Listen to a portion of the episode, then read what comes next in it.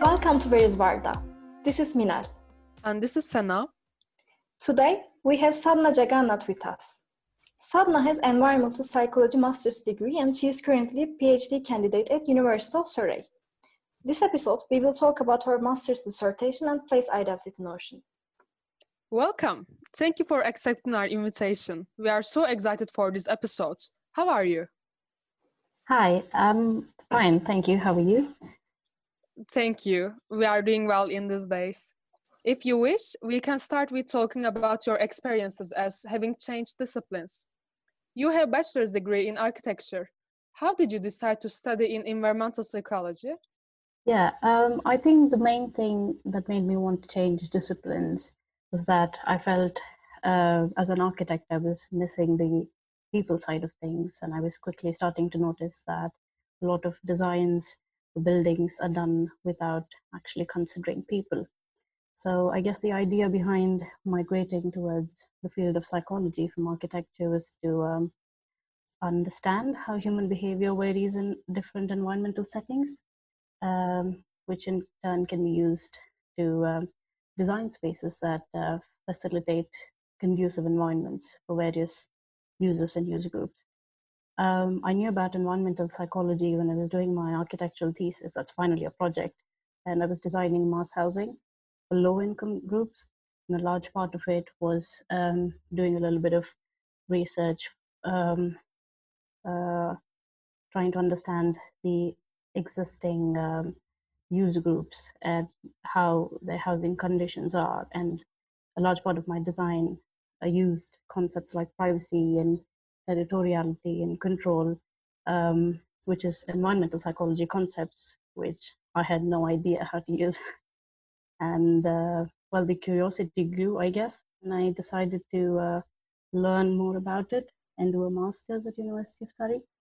And I had a really good experience learning about all the things that I learned, all the different concepts and like subsections. And um, now I'm back here to do a PhD, research in depth, and yes, also understand how my research can be made useful.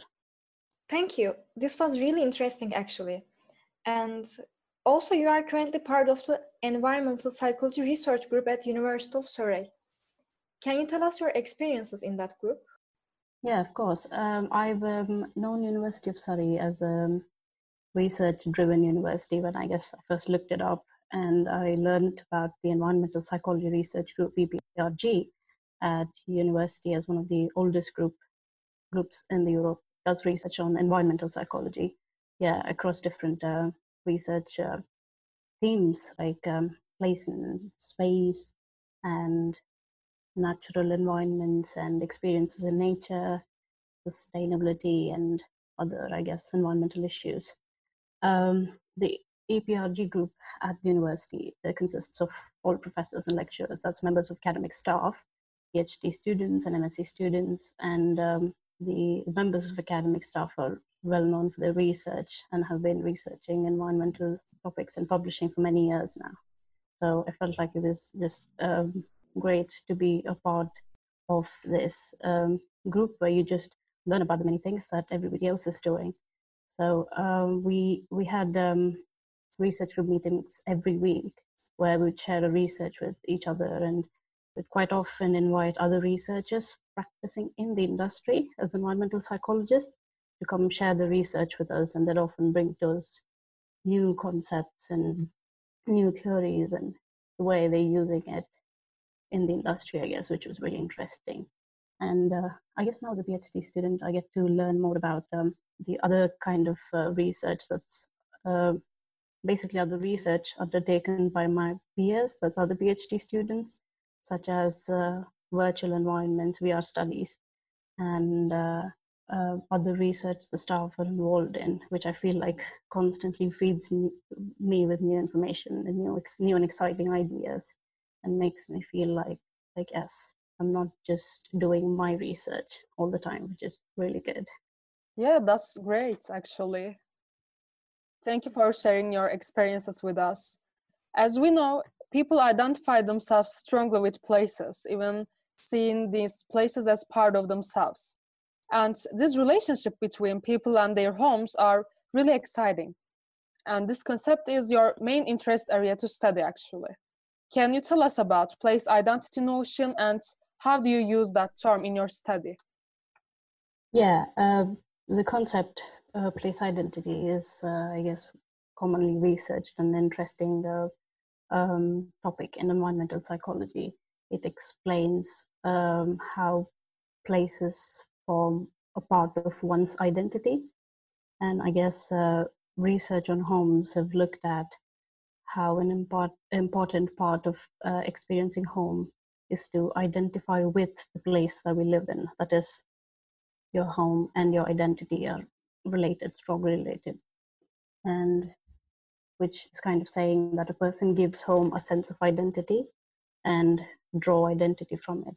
And uh, this relationship between a person and their home or just any environment in general and this drawing of identity uh, helps achieve like a sense of belonging to the place and other feelings like satisfaction and happiness at homes and general well-being which i guess is what um, i'm i explored or i still am exploring in my phd as place identity thank you we are very curious about place identity concept um, and for understand more deeply can you tell us the variables that you used in your study and what were your aims Yes, uh, of course. In my study, I use place identity through uh, a model of person environment fit.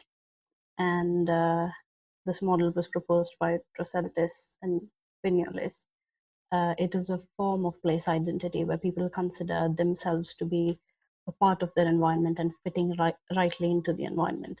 I guess an example um, would be me strongly identifying myself with my hometown and its characteristic identities that it's quiet, um, calm, um, a little bit lazy but busy enough um, that I see that I, that I see myself rightly fitting into because my personal uh, characteristics are similar. Uh, I guess in my study, I use this concept to study how well people fit into their homes by checking the similarities between themselves and their homes.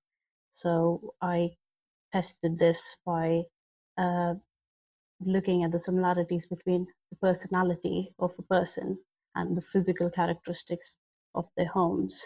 And I said the good fit between the two means that the house allowed and reflected the personality of the person or the resident really well. And um, the aim for the study was to test this person environment model at homes, uh, following a hypothesis that if a person fits well into their home, they will experience higher satisfaction and well being. And in order to test this hypothesis, um, I guess I had to develop a questionnaire measure that developed and compared the qualities of a person to their home. And this was a more theoretical side of my research. And the second part was more like a practical side because I think the architect and me wanted to do something more practical. And this was to see if uh, making changes to one's house had any role in increasing this person environment fit and I guess subsequently satisfaction and well being. So, another thing that I looked at in my study was seeing if making changes to the house in terms of personalizing the house uh, or personalization and making changes to the house um, uh, such as modifications uh, to the house, maintenance of the house, and other things have has any effect on um, uh, person environment fit and subsequently well-being. And there were also some other questions that I looked at as uh, how often these changes are made and if the ability to make changes and so on affects it at all. Mm-hmm. You mentioned a little bit about it, but I want to ask as we know, in order to measure person environment fit, you create a new questionnaire with using five-factor model for personality to adapt people's homes. How was it come to your mind? Um, I guess this is uh, the fun part of research, where you're doing something new and you need to create an interesting and reasonable measure that best captures the relationship or the differences between the variables that you're exploring. And um, I guess the way I came around to doing it was look at a few studies that have um, explored person environment fit and um, similar studies uh, which I can draw from. There were a few studies that looked at person environment fit uh, that have used personality as a measure of uh, capturing the person side of person environment fit. And um, the way I did it was borrow this idea from a study on um, consumer conduct by Manetti and colleagues, where the consumers were asked to um, rate their self identity when in possession of products. Um, and the study used adjectives to define them. And for my study, I did a similar thing where I used personality adjectives from the five factor model to form items of uh, measure. As, and there was this interesting literature that identified the relationship, identified and explained, I guess, the relationship between personality of a person and the characteristics of their place and also personalization of this place. So I guess I just uh, did a quick pilot study and pick up objectives um, that made sense to be asking, um, that made sense in a way to define both the residents and their homes. So I was asking my respondents to com- uh, compare themselves and their homes as uh, I am organized and my home is organized, or I am calm, my home is calm, and so on. So there was like a comparison between characteristics of oneself and the home, which I thought was really interesting. Yeah. I think this is a very fascinating idea. Thanks for your explanation. And I have another question for you. Yeah. In the literature, what is the difference between personalization and modification? From psychologist's view, we cannot recognize the distinction between these terms. Do you think that your architecture background has any relation with this conceptualizing in your work? Um, yeah, I think maybe the architecture background has made me think about different ways of making changes to the house, but the idea behind keeping personalization and modification separate was just simply uh, to understand the various reasons people make changes to the house. So, from what I've read and what I've known and seen, I guess, um, it, it made sense to kind of classify the changes made to the house in terms of uh, changes that are made to make the house more like self. That is, you personalize your space because you want it to be more your space and more like you, such as putting up pictures. You want uh, like painting I've done on my wall and um, painting the wall and the uh, changing the um, interior de- de- design of the house and so on. And the other bit where you make changes to the house just for maintenance aspect like you want to fix the windows you want to add an extra room um, which might not reflect your identity as much as the other one so i guess um, and also i found interesting literature that explains the relationship between uh, personality and personalization of spaces so i guess it was interesting for me to see if the two different types of changes made to the house had any difference on um, I guess, uh, a person environment fit and also well being. Thank you for this explanation. And we wonder that what was the most surprising result in your study? Um, I guess what I found the most interesting, other than proving hypotheses, was finding out that uh, feeling that or believing that you're able to make changes to your house without having to actually make any changes increases your satisfaction and well-being.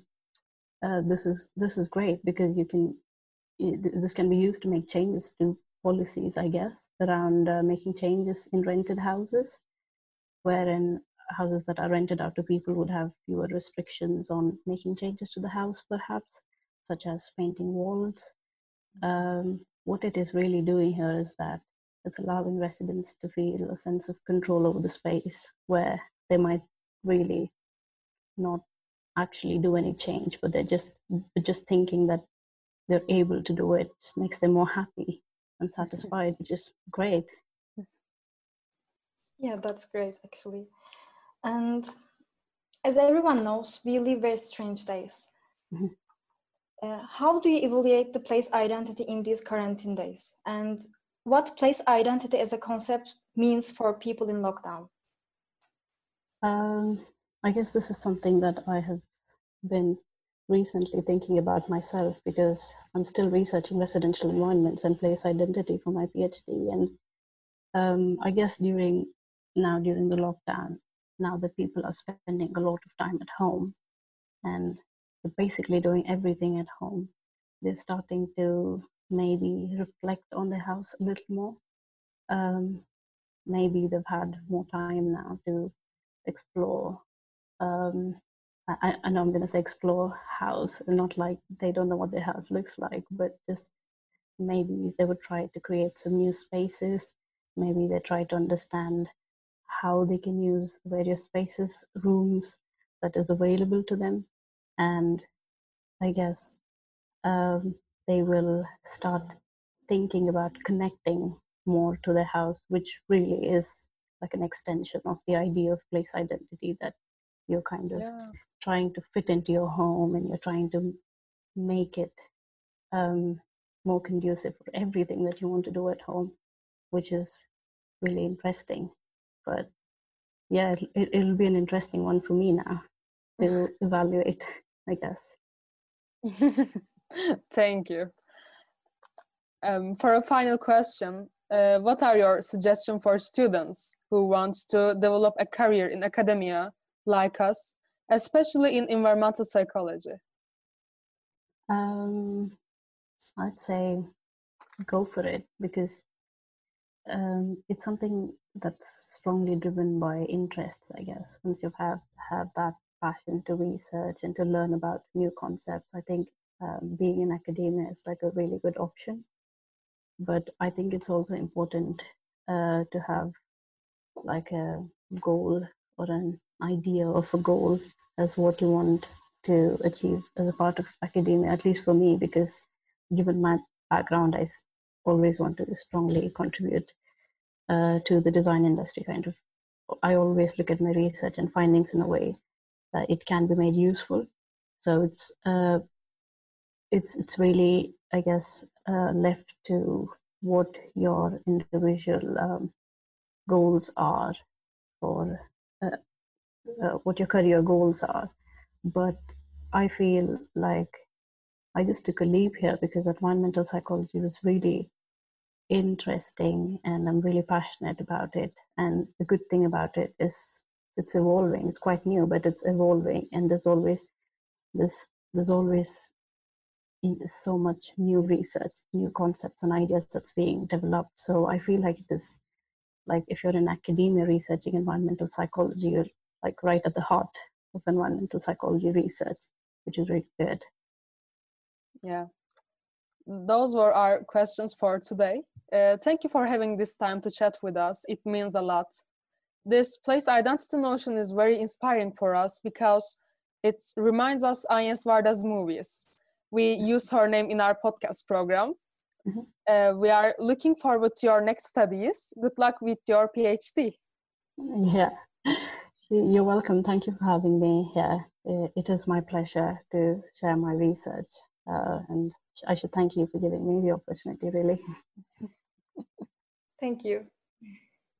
Good luck with your studies Oh, and thanks. enjoy the lockdown.